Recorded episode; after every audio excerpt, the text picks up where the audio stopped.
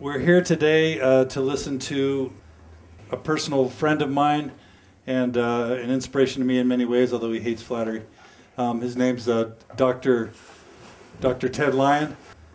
Dr. Lyon, uh, I, I, I, don't have a formal sort of resume for him, but I can tell you a little bit of what I know. Uh, Make it up. um, uh, I know that, that he, he's a PhD from UCLA, is that right? Um, and his emphasis is Spanish, um, Spanish literature, I would say, Latin American literature. Latin American literature. I came to know him after a, a very traumatic mission experience in Latin America. I was sort of just serendipitously guided into his office when he was sort of uh, having a, a, position at the International Studies Center at BYU.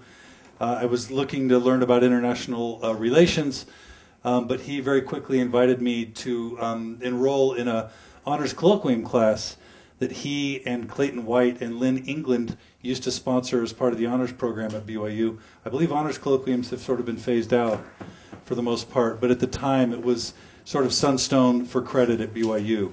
You could learn about lots of issues about reconciling thought and faith. You could talk about evolution, you could talk about reproductive rights, you could talk about Socialism. You know, socialism, Marx.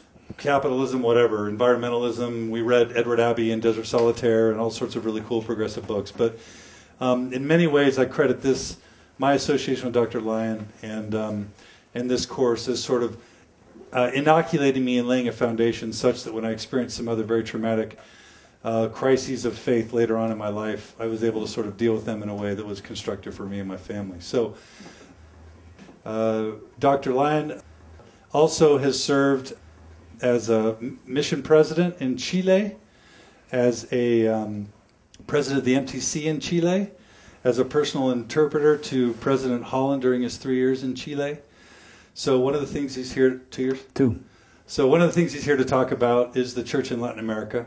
He's also the son of T. Edgar Lyon, who was the sort of the best buddy with um, Lowell Bennion in the creation of the University of Utah Institute of Religion that became a precursor to, uh, in my opinion, many of the great minds that founded Dialogue in Sunstone, and sort of uh, an attempt to sort of look at fis- history and faith honestly and objectively and reconcile that in some important way. So Dr. Lyon's probably going to talk a bit about his dad. He's probably going to talk a bit about his experiences. He's about to go serve as the temple president, he and his wife, uh, of the Chile uh, Santiago Temple. So here's a man who sort of has a bit of a sunstone, I would at least say had a sunstone sympathy, or at least definitely a sympathy towards thought and faith, but who's also a very devout, believing member of the church. And for me, it's hard to find something like that, uh, someone like that, especially who's willing to talk and and um, be filmed uh, and go on the record. So he's going to talk to us about all that and um, and what we might learn from trying to reconcile thought with faith. So without any further ado, I give you Dr. Ted Lyon. Sorry for the Th- long th- Thank you, John. Um, good to be here. I salute you. I don't really need the Doctor Lyon. That that seems to be a little formal. Ted Lyon is good enough for me. Uh, the Doctor is, is something that happened a long time ago, 45, 42 years ago, and we, we can leave it at that. uh, people ask me, I, am having to retire now because of the uh, mission call to go to Chile. Uh, I would be 72 when I get back, and, and that would just be a little bit old, uh, and plus I'd lose too much money if I don't get the retirement money while we're in Chile. So it's a, a monetary thing as well. But people ask me, have you seen a change in students at BYU since you've been here over the, we've been here since, for 35 years with five, five of those years in Chile. And I say no, and especially when I see a group like you, you're intellectual, you're thoughtful, you're, you're smart. the, I haven't seen any decline in the, the students that I have here. Really can't say that, that, that 30 years ago they were sharper than you. The one thing that I can say is that there is a, an incredible amount of gradism at BYU now that didn't used to exist. You don't know what gradism is, do you? Uh, requiring high grades. You're, you're smart and you have to have good grades. And I'm not attacking you because I don't think you fit in that category. But if I give an A minus on a paper, a student is upset and wants to know why, and a B plus is a bad grade.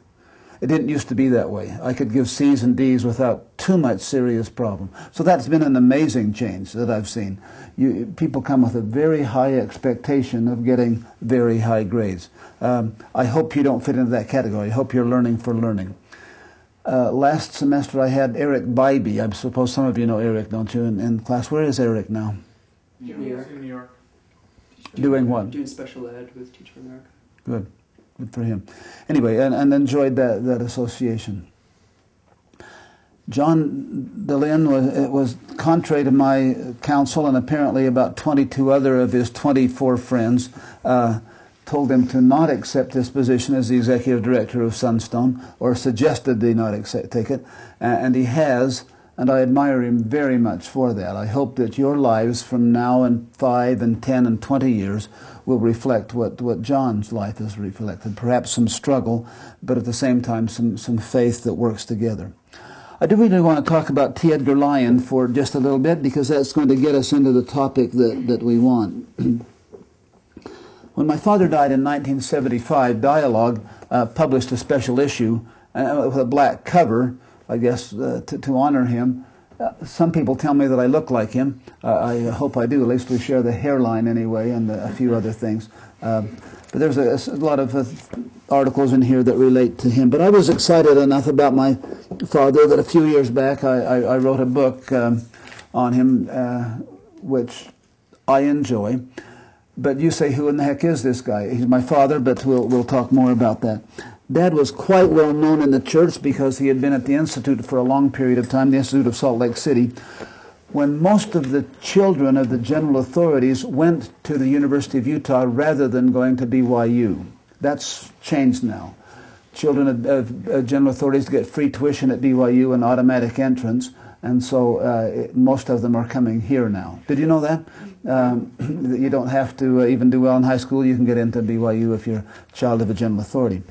My father had written uh, uh, wrote manuals that were used in the church. This was one that the whole Melchizedek priesthood of the church used, called Apostasy to Restoration. It was the last manual in the church that was ever had a name on it of the writer. Have you noticed that? Manuals in the church now do not have names on them. They're written by committees and they're boring as heck. But uh, anyway, uh, this was used throughout the church in 1960 and then some places repeated it in 61 as well. A very meaty, very deep uh, involvement with what the apostasy was, what the original Church of Christ was, and a bit on the restoration as well. So I just bring those uh, to show you. But I want to begin with some stories that will hopefully show you some differences and perhaps what, how my attitude was formed uh, toward the church. My grandfather was bishop of the Ensign Ward for some 20 years, Ensign Ward in the avenues in Salt Lake. Somewhat of the, many of the general authorities lived in, on the, the that part of Salt Lake now, where, where now the liberal Democrats live, the, the avenues. But uh, in my grandfather's ward was Heber J. Grant before he was the president of the church, and certainly after he was the president of the church. He often attended that ward. Uh, general authorities didn't have to travel because the church wasn't as big in those days. This was in, I'm talking about 1915, 1920. Uh, there weren't even a million members of the church, not even a half million members of the church, and most were concentrated here in, in the Wasatch Front. My father tells a story that when he was a deacon, he was uh, 15. You didn't become a priest in those days until you uh, didn't become a teacher until you were 16 in those days. That he was. Um, President Grant was then the president of the church. This would have been in 19, 1919 or 20. And he used to come and sit in the chapel on the, um, on the stand. He would come on the stand, but there was only one entrance to the stand, not like our stands now that have two, two entrances. And President Grant would come in and sit right at the far end of the stand. He'd walk all the way in, and down and sit at the far end, so he was sort of in the corner and not uh, too well known. When um, he was there on one occasion. My father was this uh, older deacon passing the sacrament. They'd received a letter. My, my father, my grandfather, the bishop, had received a letter saying that the highest authority on the uh, who was sitting on the stand should be the first to receive the sacrament. That was something new that hadn't been done before, never been done in the church. This was in 1919. And so my father was passing the sacrament and, and went up and walked across the, the stand right to the corner where President Grant was sitting. and passed a sacrament, held a sacrament tray out, and President Grant said, What are you doing? And my father, kind of humbled deacon, you said, The sacrament. And he said, Go down and start where you're supposed to start. And my father was, you know, a little distraught by the president of the church telling him that he didn't want to take the sacrament first. So Dad went down to the other end and passed the, the sacrament to, to the others first, and then uh, and then got to President Grant at the end of the row. And uh, was a little in a dilemma as he was passing the, the water. Then what should I do? Well, he passed. He started where he had always started at the, the as he first came up on the stand and didn't go to the end. Got to President Grant at last. As soon as the meeting was over, President Grant called. Uh, he said, "David, what's going on?" My, my grandfather, and uh, David said, "Well, we got a letter." that said uh, we were supposed to pass the sacrament to the highest authority on the stand. And um, President Grant said, Who sent that letter? And my grandfather said, I, am not sure. He said, Well, go get it. My grandfather went to his office and brought it back, and it was signed by the Quorum of the Twelve. And he showed it to President Grant, and President Grant read it, and he said, Those darn Quorum of the Twelve, they're always doing things and not telling me.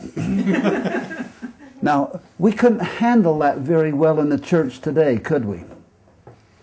Because we expect order and we expect much stronger structure than that. The president of the church is going to know about every letter that goes out from the quorum of the 12. They get together and make that decision. But I grew up with that idea uh, as a young man that the church was pretty open and there were pretty things the, and there were a lot of human beings in the church that, that that had different personalities. We often talked about them around our table. We were six boys in my family, no girls, sorry. And so there were seven men and, and one woman, my poor little five foot three mother.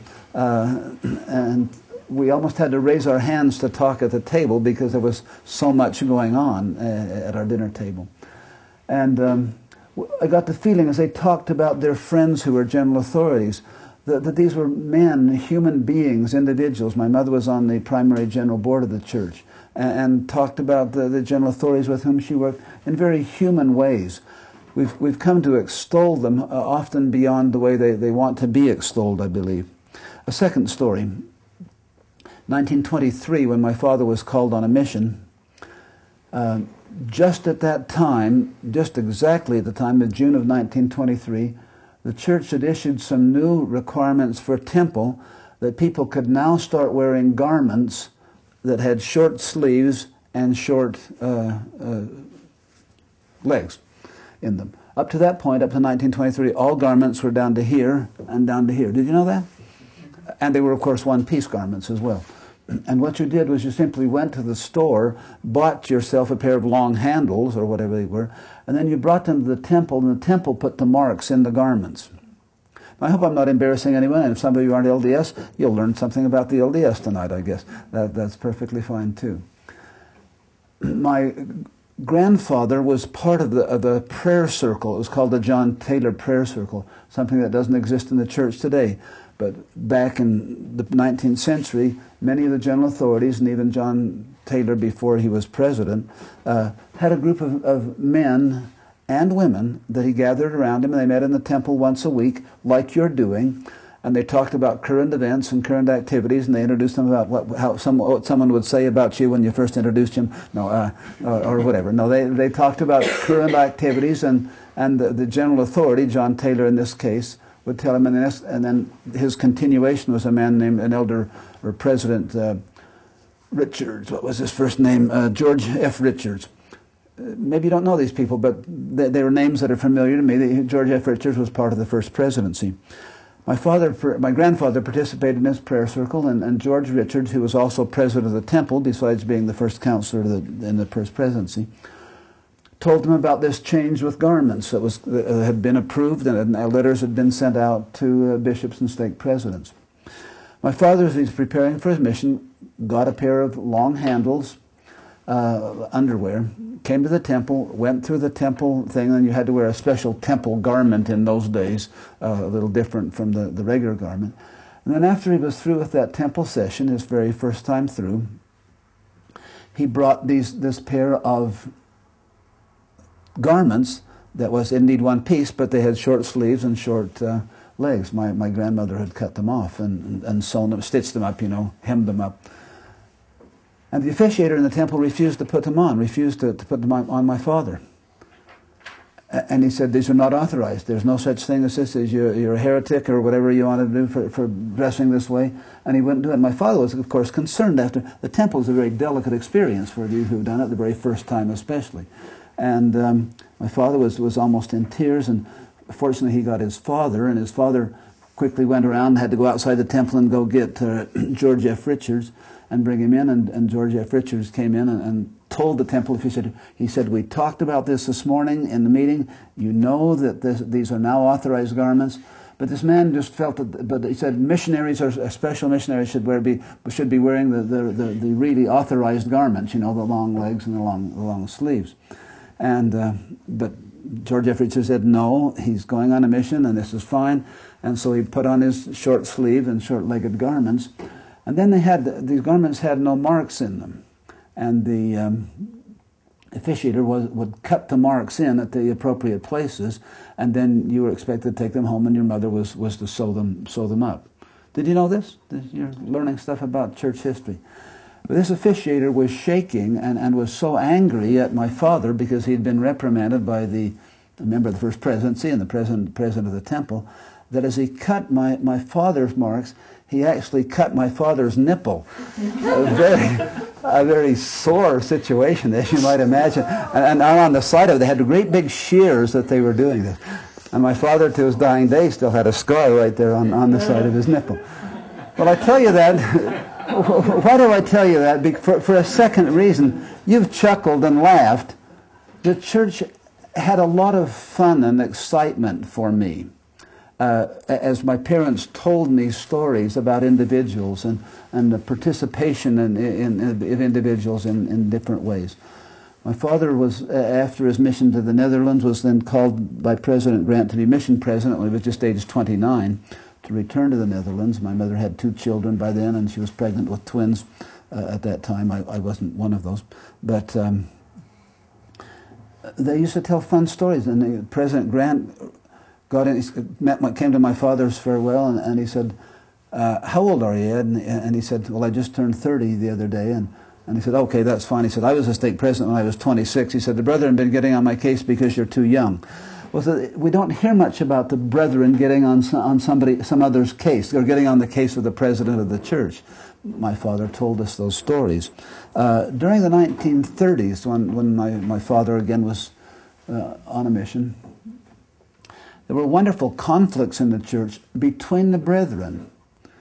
This was a time, a very heady time, that President uh, Grant had chosen for his, his counselors and the new apostles that he was calling, had chosen uh, people like Joseph F. Merrill, the first Mormon to ever get a PhD, uh, James Talmage, uh, John, Wid- John A. Widtsoe. You've heard of these names. Two of them have been presidents of the University of Utah, not of BYU. Um, and uh, there, it was a heady time. Those men ran into to some conflict with Joseph F. Smith, Joseph Fielding Smith, and some other, some others who were much more in the conservative realm. And it was public, and they talked about their conflicts, and they, they thought, you don't hear that now in the church, do you? You, you don't hear it. I think there are plenty of strong personalities in, in the Quorum of the Twelve, uh, but they, they've learned to, to mitigate and keep things um, a, little, a little calmer. Well, I tell you those stories just to say I grew up with that, and it was a fun experience, and the church has been uh, considerably fun because of that reason. I really I want to say it, it, it hasn't been so difficult to be uh, a Mormon in my family, and to somehow learn to harmonize that thought and, and that faith.